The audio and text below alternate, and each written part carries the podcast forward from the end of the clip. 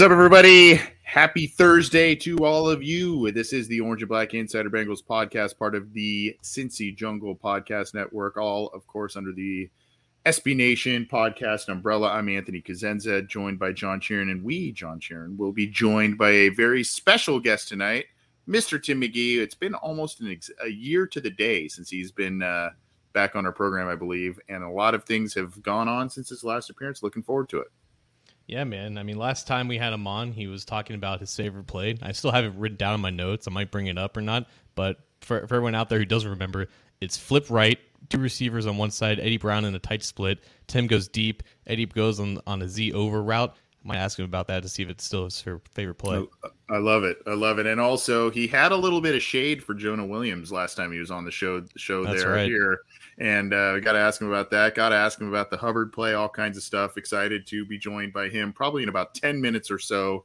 Um, we'll be joined by him. But in the meantime, John Sheeran, we need to talk about the health and other things going on with the Cincinnati Bengals. I mean, they there are a lot they're missing a lot of key guys but they've also you know as it went towards the end of the regular season they got a lot of guys back right so it's kind of like a little bit of a yin and yang thing here but before we kind of tee up tim mcgee and, and get all other kinds of different things that we're going to talk about tee us up a little bit on the status of things yeah so in case you don't know the bengals will 99.99% be out in terms of percentage wise uh, they will be out both right guard Alex Cappa and Jonah Williams at left tackle for this game.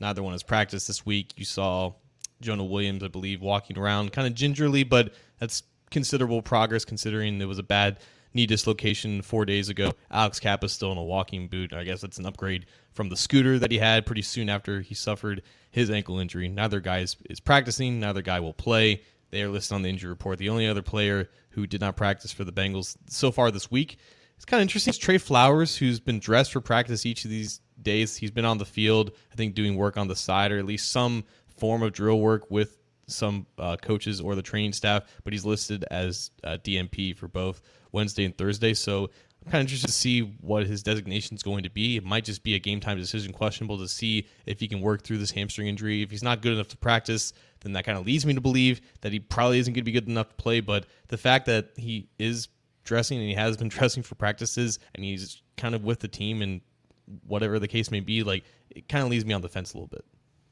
Yeah, and then you know you've got Ossai with a, a shoulder issue, full practice both uh, both days this week. Uh, Eli Apple neck issue, full practice both days this week. But um, yeah, the Cappa and, and Jonah, the big ones on there, especially given the do not did not practice designation there. Trey Flowers, a guy who was such a nice pickup last year, obviously a great resigning this year, but just hasn't had quite the same impact as he did down the stretch last year, guarding so many tight ends. But uh, still a valuable guy and a guy they will need to have on deck here as a lot of players have been banged up here for the Bengals. And then you see here uh, on the Bill side of things, Dane Jackson, the corner, uh, went limited Wednesday, full Thursday. Daquan Jones, the defensive end, uh, limited both days. Cam Lewis, the cornerback, full practice. Isaiah McKenzie has the hamstring issue, full practice both days. Poyer, a guy who was also on the injury report, John, the last two, uh, the last time these two teams met, um, and ended up, I believe he suited up for that game, if I remember correctly. So he was limited on Wednesday and then did not practice Thursday. So a little bit of a backslide there. Yeah, he was a game time decision for that canceled Monday Night Football game. And he ended up playing. I think they're just kind of managing him right now. They're giving him a rest day in the middle of the week. Again, tomorrow's going to be walkthrough, so there's not going to be much, um, you know, strain on the, these, these guys d- during these final practices. What's notable to me is you have two defensive tackles in Jordan Phillips and Daquan Jones are kind of dealing with some stuff right now. They were they've both been limited this week. They both might be game time decisions. If not, um, that's that's a issue for depth when you're talking about up the middle for the Bills defense. They still have Ed Oliver, who's really coming into his own as a fourth year guy at defensive tackle, but Daquan Jones has been really under the radar, a, a good pass rusher for the Bills yeah. defense. And you're talking about a Bengals offensive line that again is going to have a new configuration there. You know, they, they like to stunt, they like to twist, and you know they're not necessarily a powerhouse unit, but Daquan is still a decent player, and if he's not 100, percent that's a factor. It is a factor. Now, John, there is a, a little bit of another. I don't know. I don't know if you want to call it a talking point. I don't know what what you want to make of this thing. And I, I've, I think, unfortunately, a lot of folks have kind of.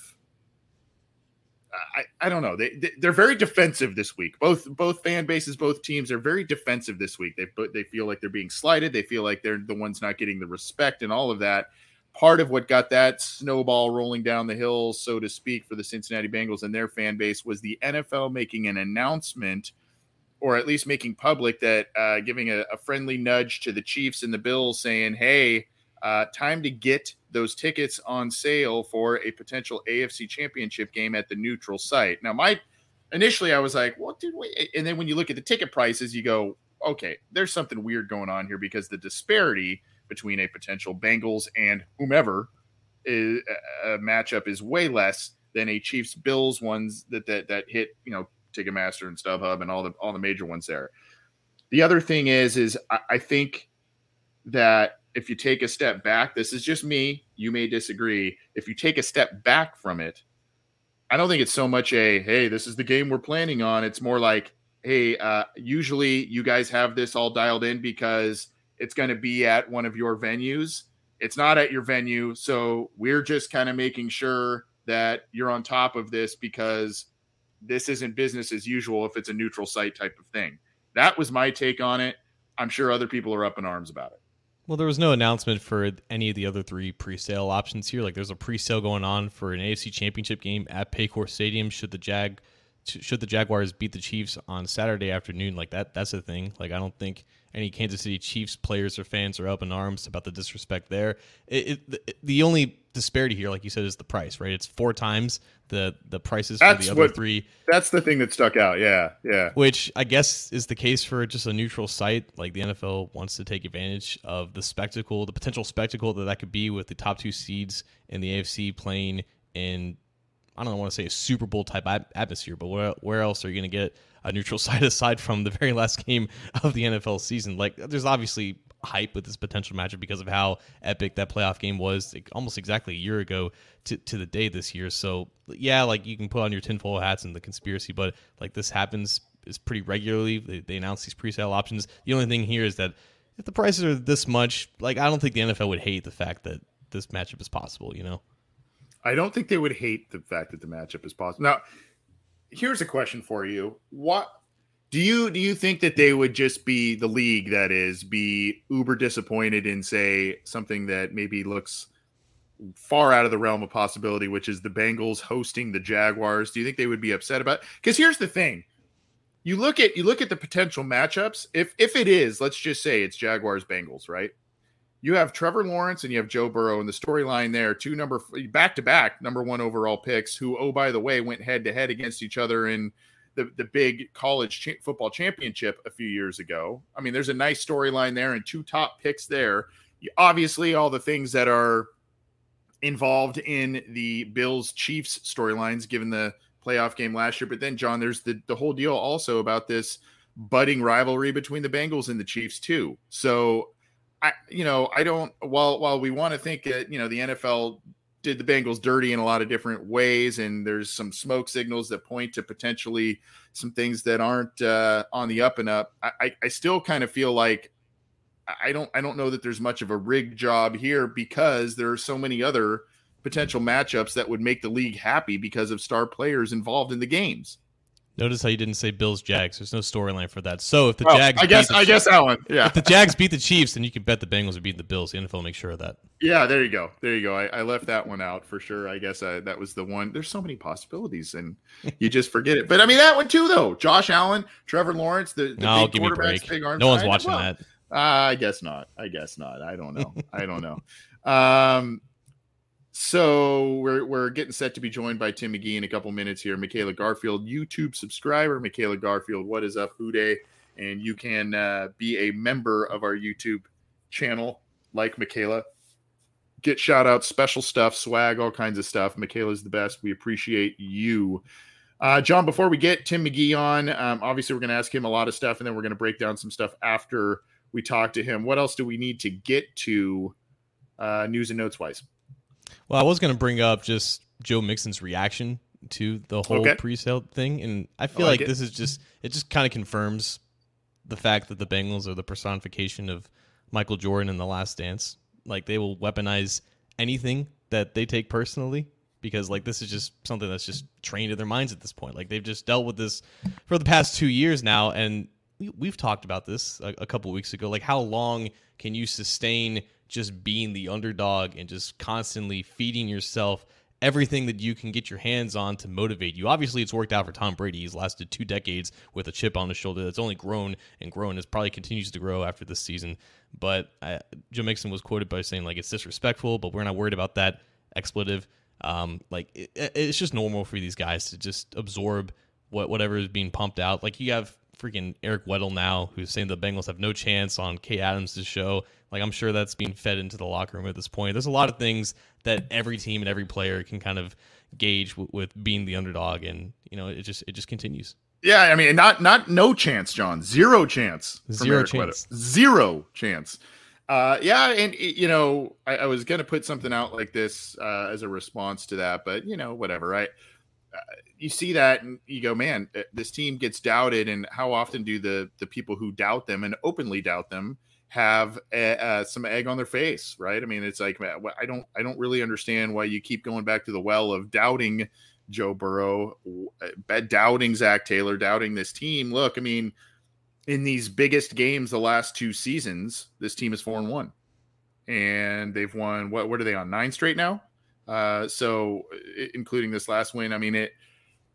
I I don't really understand the open, um, just doubting and why that's such a en vogue thing for people to to continue to not believe that this Bengals team is going to make some noise in the postseason. I have a theory, like say in a very twisted, demented alternative reality, Joe Burrow ends up on the Browns, right? And oh my he gosh, just, he, turns he turns around. Where are we going? Tur- where are we going? No, he so he turns around that franchise, right? He does everything that he does with the Bengals, right? Okay. Now the Browns right. are, are the new darling, right? I'm sure Bengals fans would try to discredit and be salty about the Browns being relevant and winning playoff games and going to a Super Bowl and being in the headlines. Like the the Ravens, they're current and former players now. You have Bart Scott, you have Eric Weddle, who, by the way, only spent a couple of years with the Ravens. Like, he's not a career Raven, he's a career Charger. He should be mad about the Chargers blowing a 28 point lead. There's just this weird new dynamic of getting adjusted to the Bengals being good because they are legit and they're good. And I don't think people can compose themselves correctly because of it. I want to ask this again because we've talked about this a couple of times leading up to the Ravens game, and and obviously we had a really cool chat with Daniel Wilcox, former former Ravens tight end and whatnot. But I, it, it kind of centered around this topic of like, was no the Bills are a tough draw, they're a tough team, their quarterback is excellent, we know all of that.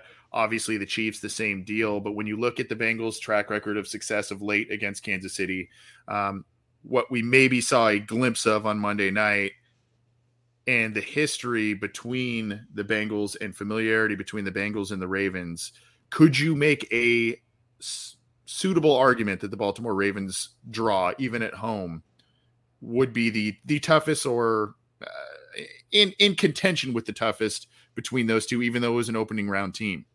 I think so, just because of how well Baltimore knows them and how just stout and complete that defense is. And the fact that, I mean, Jessie Bates was pretty vocal this week about being excited to not play a triple option offense anymore. And I feel like that resonates with the entire defense of how you have to change everything in your preparation. You have 30 other potential opponents who they don't run the same offenses, but like this offense is very unique. It's very special. It's designed around specific talents, and that that just changes your preparation. It changes your film study. It changes your practice, and it changes how you manage yourself throughout the game with just dealing with new things that you don't have to deal with with other teams. And it's kind of a, it's a, it's a nuisance. It's annoying, right? And you have to deal with that twice in an eight day span, and it's always tough to play the same team twice. The Bengals haven't had the greatest success in doing so in recent years. Like we look back to the Jets in, in that playoff game when they rested their starters and they got blown up by 37, and then they came out flat against Mark Sanchez and Darrelle Revis. So regardless if Tyler Huntley wasn't this world beater quarterback, he still played well. And the Ravens again have a really good defense that understands what the Bengals like to do well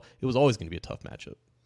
So we're, we're waiting to hear from uh, Tim McGee here. Hopefully, we'll be joined by him in a couple minutes. And I know you've got some stuff on the offensive line. Maybe we'll get to that first uh, while we wait for him. But before we do, when you look at the Ravens, uh, I, I, think uh, you know there's some. Uh, what, what, was their offensive coordinator Roman left mm-hmm. Uh, le- left willingly with a year left on his contract here. uh, a mutual parting of the ways, I guess, or whatever you want to call it. But uh, what is this team? If you're if you're looking at it from the Bengals lens, looking into the Ravens, what does this team need to do now?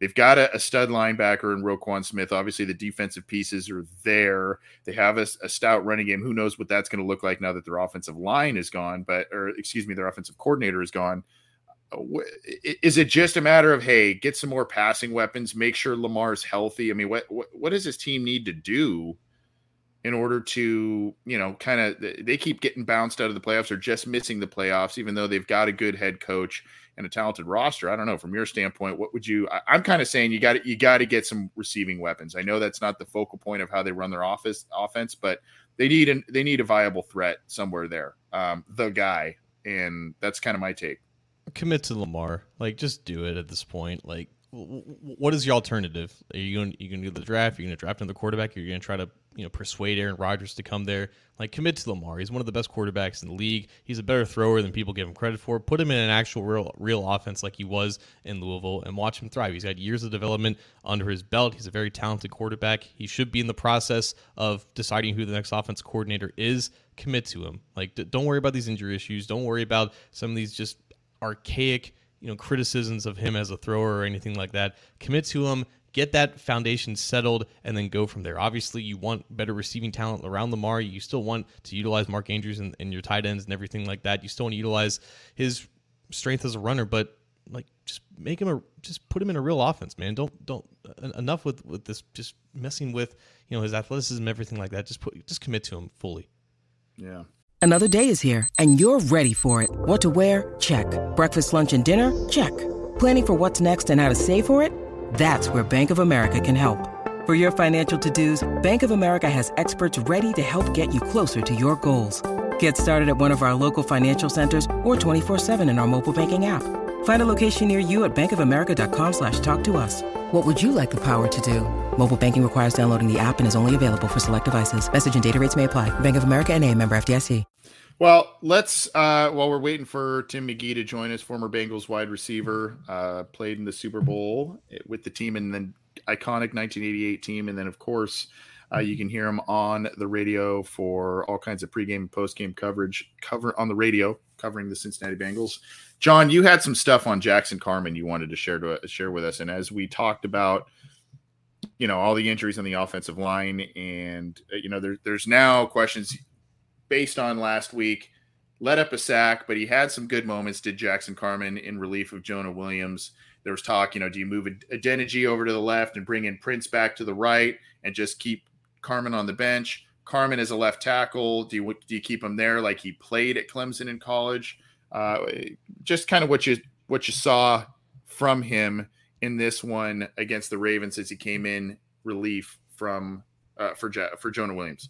Well, I wanted to look back at how he did in this game against the Ravens, and I I isolated a handful of clips that uh, you're seeing on YouTube. Um, if you're listening on an audio audio platform, just go to the 18 minute mark or whatever on the actual YouTube video, and you can see some of these clips that I posted on Twitter. And honestly, my biggest takeaway was his feet are a lot lighter than I remember him being at guard. Like like athleticism and just explosion out of his stance wasn't really his strong suit in his first couple of years with the Bengals. But I'm seeing you know pretty decent footwork for a left tackle, albeit Tyus Bowser and, and uh, Oweh aren't the greatest edge rushers in the world. They don't really have that much speed around the edge. But this is I think the one sack that he allowed, and he stopped his feet and I think Tyus Bowser was kind of setting him up for that. But like that was my biggest takeaway with uh, watching Carman, You know, watching him eh, from like th- these angles instead of just being in the stadium and not really noticing him. So like that was my that was my takeaway. And when I posted this, I, kind of started seeing a lot of conversations about, oh, what if this is the chance where Jackson Carman kind of redeems himself and he becomes from a draft bust to a potential option left tackle beyond Jonah Williams? And it's like everything's just started getting way out of proportion when I'm just trying to isolate, you know, like a, a single trait that I noticed was improved compared to the last time that we saw Jackson Carman.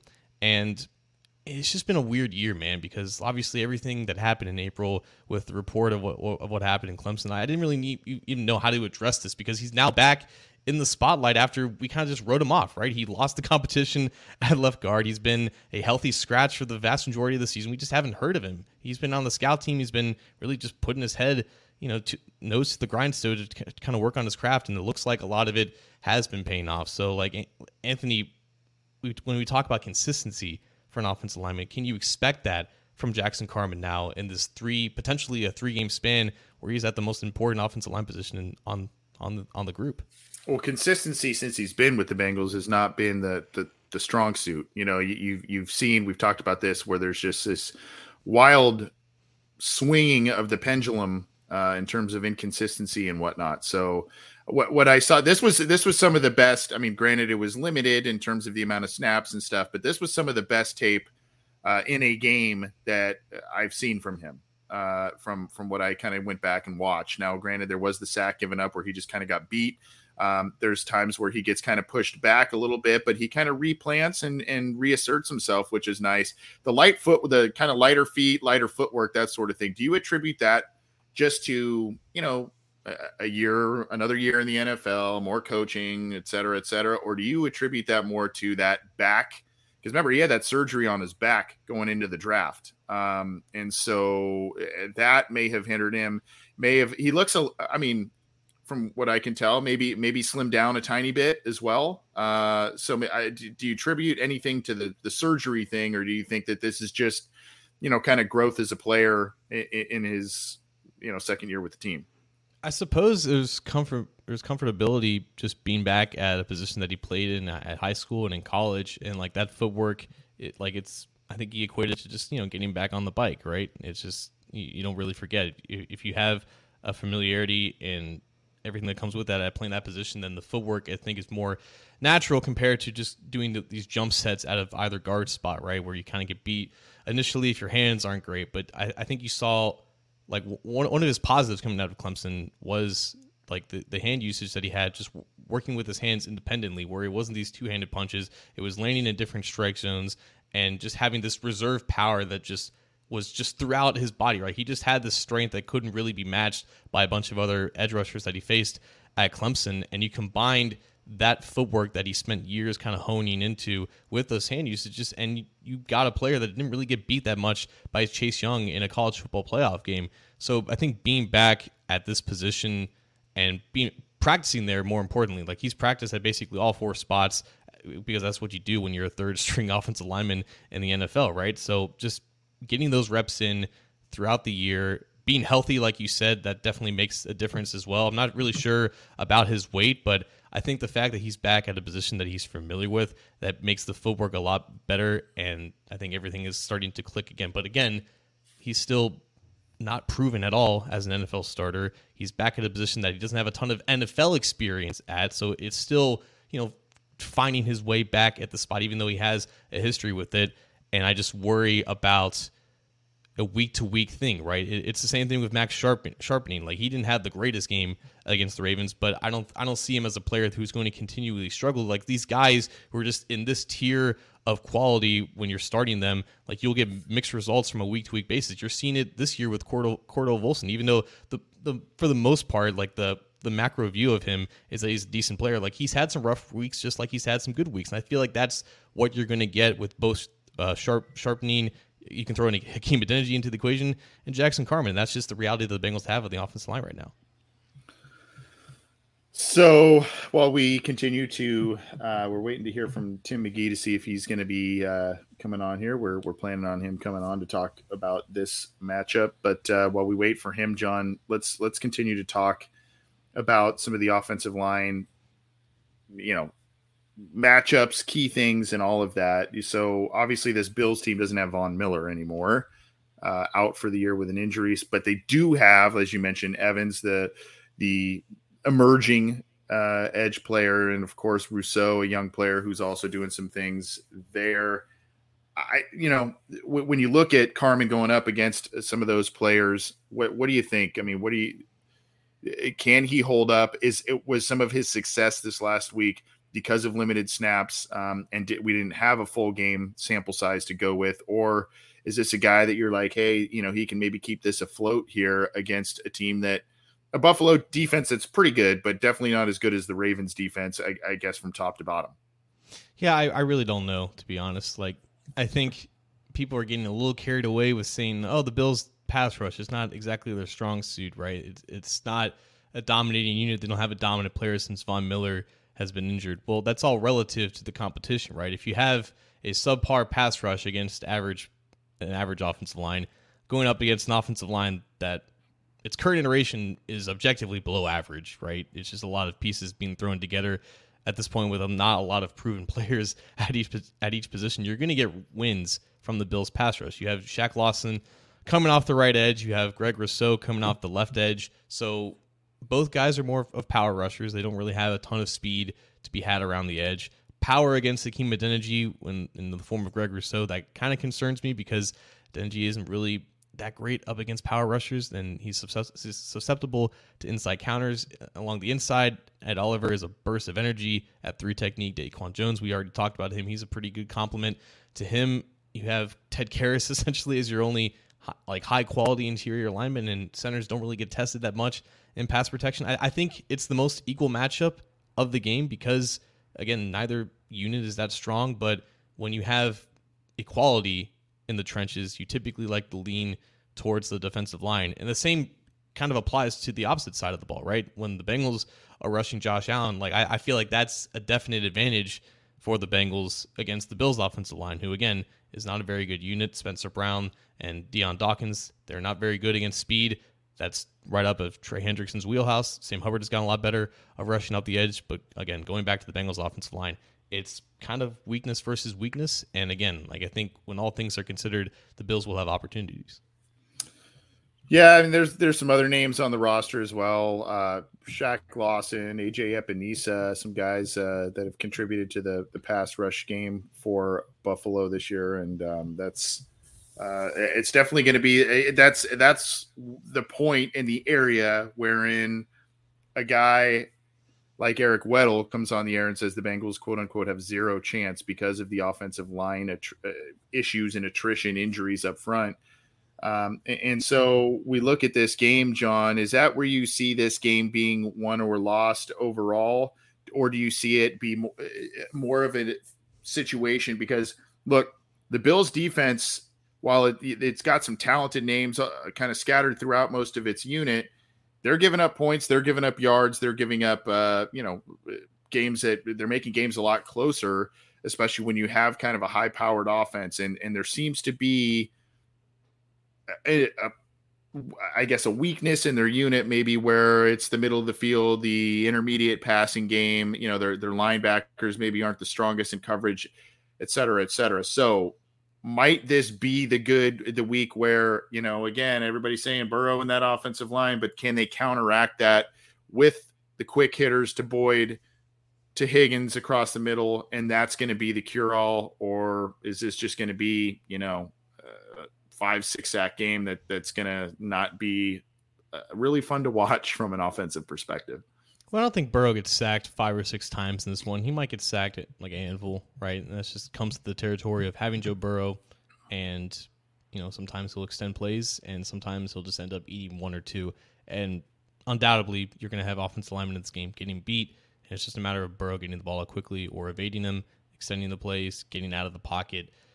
The biggest thing for me though is like I, I, go back to what Joe Mixon said about the Bills linebackers and the fact that oh they're not the Ravens. Well, Matt Milano is like an All Pro. Trey, Tremaine uh, Tremaine Ed, Edmunds. I don't think I'm saying his name right. Is a phenomenal athlete at linebacker. Like these guys click and close very fast, and you're talking mm-hmm. about an mm-hmm. offense that has gotten so accustomed to sending your receivers vertical because you have defenses that are just living in Tampa too, and Joe Burrow's gotten so quick and aggressive and just targeting Joe Mixon out of the backfield as, as a check down well, now you're going up against linebackers who aren't going to give up that much space, or when they do give up space, they're going to come downhill very quickly, and they're going to force Mixon to make a miss. It hasn't always been Mixon's strong suit with the ball in his hand.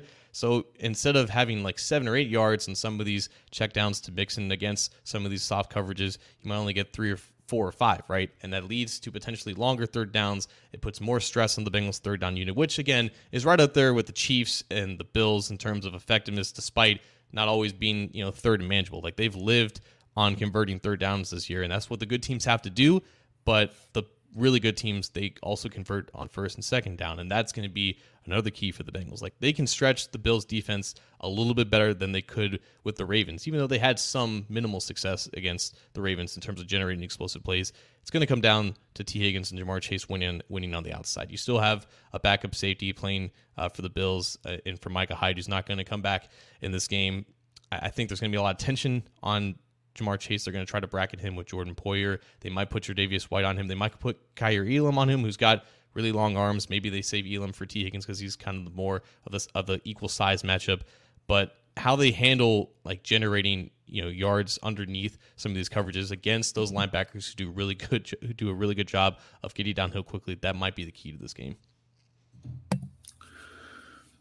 last week against the Ravens, Joe Mixon, you know, there were there were a handful of occasions where on first down they gave him the ball and he was able to kind of scoot forward and get a decent gain on on first down. And I think that's going to be another big key this week for the team that you know you can't get yourself in these third and longs like you just said. I mean, I, I, that's just such a, a, clutch situation, and it's even more so a, a dire need to get the the big yards on for early downs, first downs, that sort of thing. Not necessarily via Mixon, but maybe using him. That would be nice to to achieve that kind of balance. But uh, they need to get good yards on early downs because it makes dry. It obviously makes conversions a lot easier. But also this time around, they're not at home. They're on the road, and it's going to be loud as hell there. And you know when when you're facing maybe a third and two versus a third and seven a third and eight deep in your own territory. The noise becomes a factor. And oh, by the way, there's those three replacement offensive linemen in there. False starts can occur. That's when kind of things can can snowball on you. Disaster can kind of strike. So that's where I think, like you mentioned, the early downs are super critical for the Bengals to get you know some positive momentum. And then there's the other side of the ball, right? You have the Bengals defense going up against this moose of a quarterback in Josh Allen and this the most vertical offense that I've I've seen in recent years, and it's one of the questions that I would like to ask Tim if he ever does come on the program here. But I, I don't think like I think there's going to be a lot of attention regarding like how the Bengals stop Josh Allen, right, or, or at least try to contain him. But Anthony, I found it interesting that you know the Bengals may may not have liked to play the Ravens twice in a row, but I think there's value in playing quarterbacks like Anthony Brown and Tyler Huntley who like to get out of the pocket, who do these play action rollouts, who throw on the run outside of the pocket, and also who have these design runs. I think there's value in experience with that before you end up playing Josh Allen. Because I went through the, the Dolphins Bills tape, and there are identical plays of these design runs for Allen or just times where he's escaping the pocket, and either you have this four uh, four man rush who's trying to contain him in the pocket, and you have defensive tackles shedding blocks, finding him and tracking him down, or you have either a strong safety or a linebacker spying him over the middle of the field, and you have more aggr- aggression out of your pass rushers because you, you know you have help in the second level. And there were just multiple identical examples between the Bengals defense and the Dolphins defense handling each respective quarterback. And Josh Allen's going to give you opportunities. Like I, I don't think like it's the key of the game because we just know what to expect with Allen at this point. He's going to try to burn the Bengals deep. He was absolutely going to try to throw over the heads of Vonn Bell, Jessie Bates, Eli Apple, all those guys, and they're obviously going to be more conservative in their coverage because of that. But Allen's going to get out of the pocket. He's going to be reckless with the ball. That's not been trained out of him, and he's going to put the ball on the ground at least once. He's going to put the ball in harm's way a couple of times when he's throwing the ball. Like that's just going to happen, and it's up to the Bengals defense continuing to be this clutch Hydra unit. You know, when one guy goes down, another guy steps in, and there's just no drop off. Right? Those those opportunities exist, and I feel like they've never been in a more better state in terms of preparation to face him. I mean, you took the words out of my mouth a little bit. Josh Allen's going to give you opportunities to either you know create game changing plays, cre- you know, or just give it up there. Now, there's going to be the throws, the frozen ropes that are 40, 50 yards down the field, the big bombs, what have you. So those will be there too. There's going to be some frustrating moments, I think, in this one. If you're, you know, wanting the Bengals defense to really clamp down on things, he's just too talented and too good. His arms too good. His his mobility's too good. But eh, there is the carelessness aspect, I guess, with the football. I mean, you, you mentioned that the turnovers and uh, potential turnovers last week against Miami, and I, I think that's where this team, this Bengals team, can really get to be opportunistic in this one and not, not only keep this close, but maybe maybe even if there's enough opportunities and they seize them that they will uh, be able to you know come out of this one with a win. And here's here's the thing that I've noticed too. And there's a viral video out there from Dan Orlovsky a few weeks ago from ESPN talking about Burrow in the pocket and his ability, even with the I think it was the finale against the Ravens when he was breaking down some things, and Burrow in the pocket and his ability and knowing that to get that second hand on the football as he's maneuvering in the pocket while also dancing around defenders. Uh, and that's to obviously protect the football, avoid a fumble in case there's a rogue arm that comes in there to smack the ball out. Um, it seems that Josh Allen, in doing all of these things, uh, sometimes doesn't have that same, uh, I, I, guess, second uh, sixth sense, so to speak, to get that other hand in there when the pocket's kind of crumbling around him. And granted, he, we've seen him do it a number of times where he gets out of these situations where you go, "What?" and, and obviously makes big throws, big runs, that sort of thing. But we've also seen the opposite happen. Yeah, like again, like th- that's just not that's just who he is at this point. Like he trusts his athleticism, he trusts his strength so much almost to a fault where like these these bad plays do happen and the Bills have just learned to accept it because you just have this surplus of explosive plays and plays that you just don't get with 99% of other quarterbacks. They're like he's one of one in the sense where you have to play 11 on 11 but you also have to cover you know the 70 yards behind you because he can just that he can throw it that far very effortlessly. And then it comes down to, you know, like the coverages and the type of defenses that you have to run. And I don't think the analysis is any different than what we talked about a few weeks ago when they came to Cincinnati. Like he doesn't do that well against the blitz. Teams aren't really that afraid of going man up on him in, in certain spots, but Stefon Diggs still exists, Gabe Davis still exists, and that arm still exists. So if Allen does get the ball out before your guys arrive, like they have the receiving talent to create separation against man coverage and to beat you over the top. Like the Dolphins came out aggressively as hell in that game and they were playing cover 1, cover 3, cover 0 at times like that that was the call on like a third and 15 when Josh Allen like threw the ball 50 yards to Gabe Davis or Stefon Diggs down the field that led to the game's first touchdown. So you have to be careful about when you make those calls. But there there is some data to support the fact that if you blitz Josh Allen, you get him under pressure. That's when the mistakes start. And also, you know, if you get speed around the edge of him when he steps up, his his eyes don't really drop, but he, he just starts running without a plan. And he, again, I, I feel like there's like an innate trust in himself to make a positive play happen. And it's up to defenders to be aware of where he is and just close in on him. And that will lead to sacks and that'll lead to bad plays that the Bengals can capitalize on. Well, uh, we're waiting to hear from Tim McGee here. He confirmed with us earlier today, and so uh, hopefully we can get him on here before we start closing up to talk about this game here. Uh, it?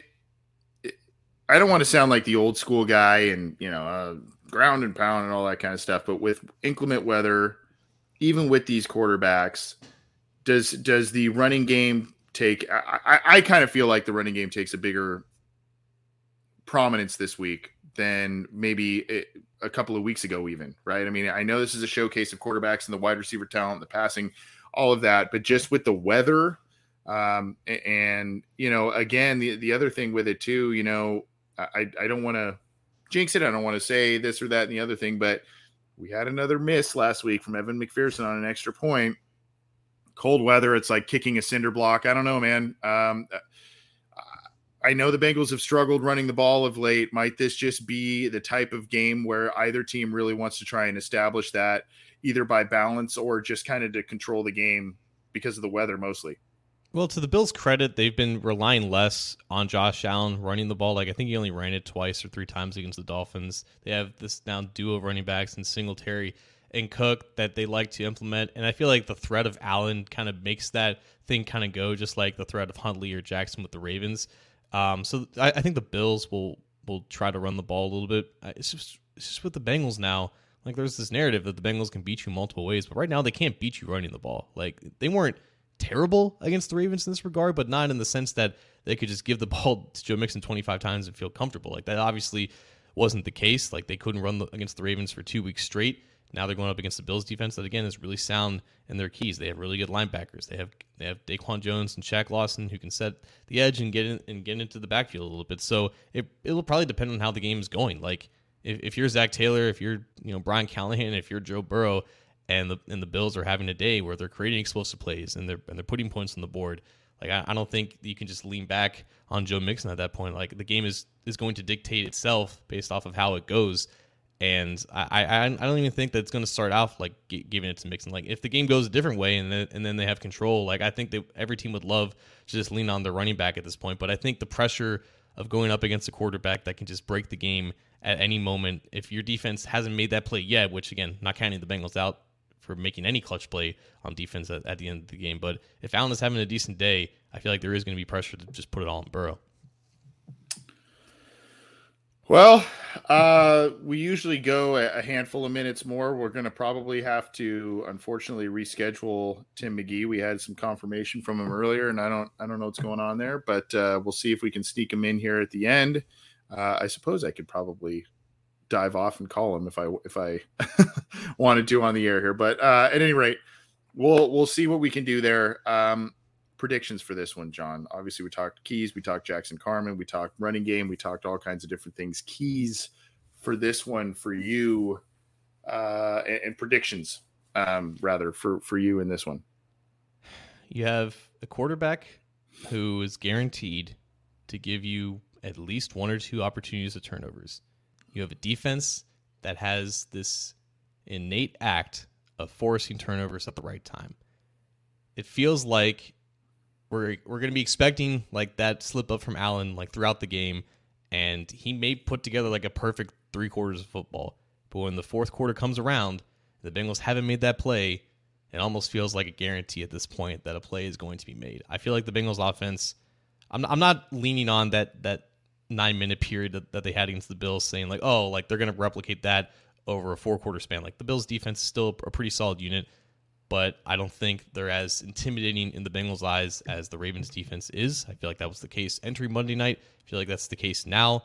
There's obviously the the factor of going into a hostile environment with a new configuration offensive line and dealing with a with a silent count for the first time in a couple weeks. It, it, it'll probably probably be a concern regardless if it was like the week one offensive line out there. But there is the fact that the Bengals haven't had a ton of pre snap issues here. So that factor is taken into account for. I still think the Bengals offense is going to put up a decent performance. The Bills are going to score. They're going to generate explosive plays. Let's just get that out of the way. Josh Allen is going to do Josh Allen things. Stefon Diggs is going to do Stefon Diggs things. And with that same confidence, Joe Burrow and Ja'Marr Chase, they're going to do their usual thing too.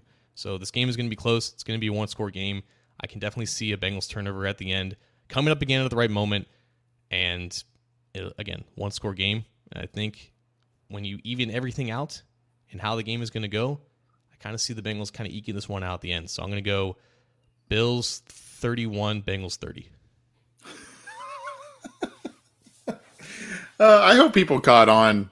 People caught on. By the way, do, uh, our uh, member here, Michaela, said, uh, "Did you did you catch this? I did not. Jake Lis- Liscow blasted you this week on on the show. Uh, I assume that means Locked On Bengals. Did you see it? Did you wait? What it? show? Does does he have a podcast? he does. He does. Yes, I'll have to he listen does. to he, it. he promoted it on our show uh, at one point. Yeah. No, I I did not. I did not check it out. We'll have to. We'll have to. I don't know. Get him on here, or you guys will have to tell us about it. I, you know, I've gone back and forth on this one in terms of how I feel about it, how what I think is going to happen, and yeah, I, I could I could kind of see this going either way. I saw the Monday night game going either way. You know, there are times where I'm like, you know, I'm going to do a prediction, and I, you know, I I feel like I was to just pick the Bills, just you know, a road game, and this is this is where the road ends. But this key this team just keeps proving people wrong. It keeps proving doubters wrong it, last week it looked pretty bleak, John. I feel like uh, at that at that moment when Tyler Huntley was going to reach that ball over the goal line, and kind of a miracle happened here. So I don't, uh, I don't know. I I I kind of feel like how you put it, where I just feel like maybe the Bengals are just going to make that one extra play this week because I do feel. I do feel that the Bengals were pretty evenly matched against the Ravens in terms of talent, and I mean, there's you know their their opposites are, are their strengths, right? You you kind of felt like Bengals passing, Ravens rushing, Bengals offense, Ravens defense. You know, it just kind of goes back and forth, back and forth, and, and so you feel like there's some evenness there you feel like there's some evenness in this one between these two teams and more similarities in terms of what they like to do, how they're built, and, and all kinds of different things. So um, I'm going to say 28. No, I will say 27 24 Bengals. That's going to be my prediction 27 24. Not necessarily. And I, I, could see 30 plus points each team, but maybe with the weather, I'm, I'm cutting that down a little bit. And uh, again, I, I do not, I do not doubt that the Bills can definitely win this game, but I just, I don't know, man. I, this, this team just keeps doing it. They just keep putting it together. Maybe this is the week they hit the buzz saw. I don't know that like everybody's predicting, but I just, I can't, I can't doubt them until they give me a reason to. And you know what?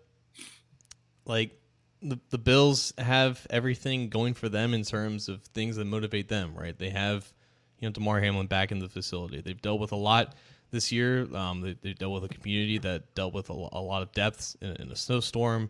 Um, they dealt with like the sickness of their owner. Like it, it's been it's been a crazy year for the Bills, and like it feels like just two teams that are just coming up here, like meeting each other again in almost this battle of destiny, right? The Bengals are on this revenge tour of trying to get back to where they were last year. So, you know, whoever wins, I feel like people can feel pretty good about the results. And I feel like there's going to be a lot of Bengals fans that are going to be rooting for the Bills if that is the case, if they end up going on. But I'll say this, though if this game was a neutral site, we probably wouldn't get the chance of a snowstorm or at least any snow. And that's always fun to watch.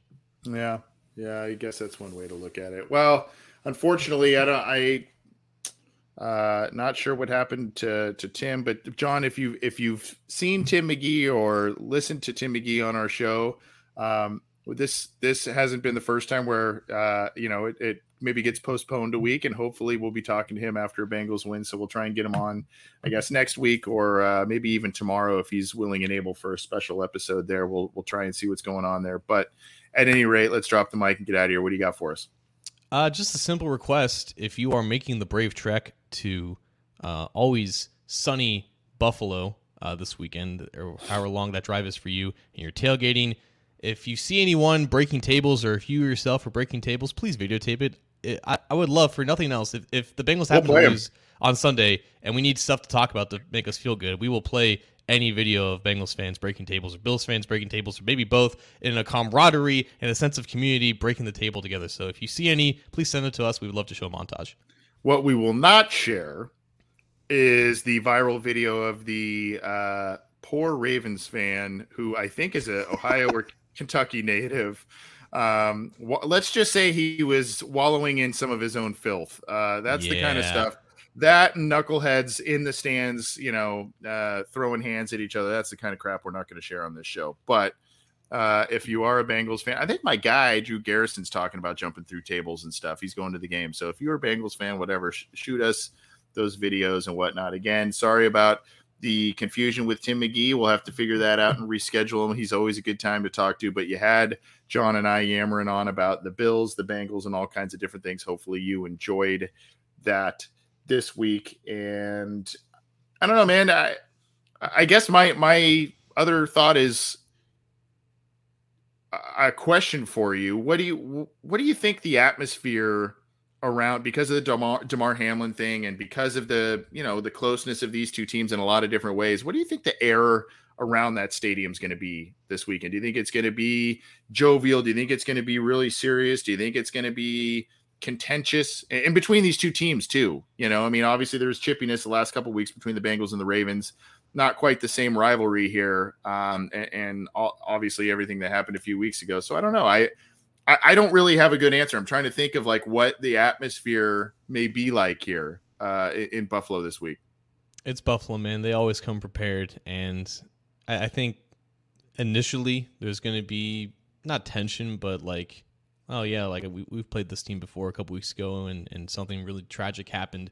But I think seeing Damar on the field, like I think that's what's gonna what's gonna be. T Higgins said that he's he wants to you know chop it up with him and like and, and connect with him in person for the first time or the first time since he was in Cincinnati. I feel like just his presence there, seeing him be okay, I feel like it's to make people feel a, a, lot more comfortable about everything. And obviously, just the good news with him being okay, I think has Im- improved a lot of people's you know d- uh, d- deposition with everything that's happened. So there might be some minor tension in the beginning, but you know, as, as soon as the chips are down and the, and the game is well underway, like this, this will just be classic AFC playoffs. Yeah, hopefully it's going to be a fun atmosphere, and I think it will be. And stay warm for those of you going to the game. It sounds like it's going to be a cold one with the snow, etc. Take care, everybody. This has been the Orange and Black Insider. And oh, by the way, you can get this show on our YouTube channel over by John. There is a show icon underneath the SB Nation logo. Click that as you watch the video. Subscribe, click the bell to be notified when we go live, when new content is available. Give a thumbs up on the Cincy Jungle Facebook page. And then, of course, you can subscribe to the Cincy Jungle podcast channel on your favorite audio streamer iTunes, Stitcher, Spotify, Google Podcasts, iHeartRadio, all of the major ones. We are there. John, uh, we'll be back. Hopefully, we'll be talking about a win in, in the next couple days, my friend. Take care. Yep. See you guys.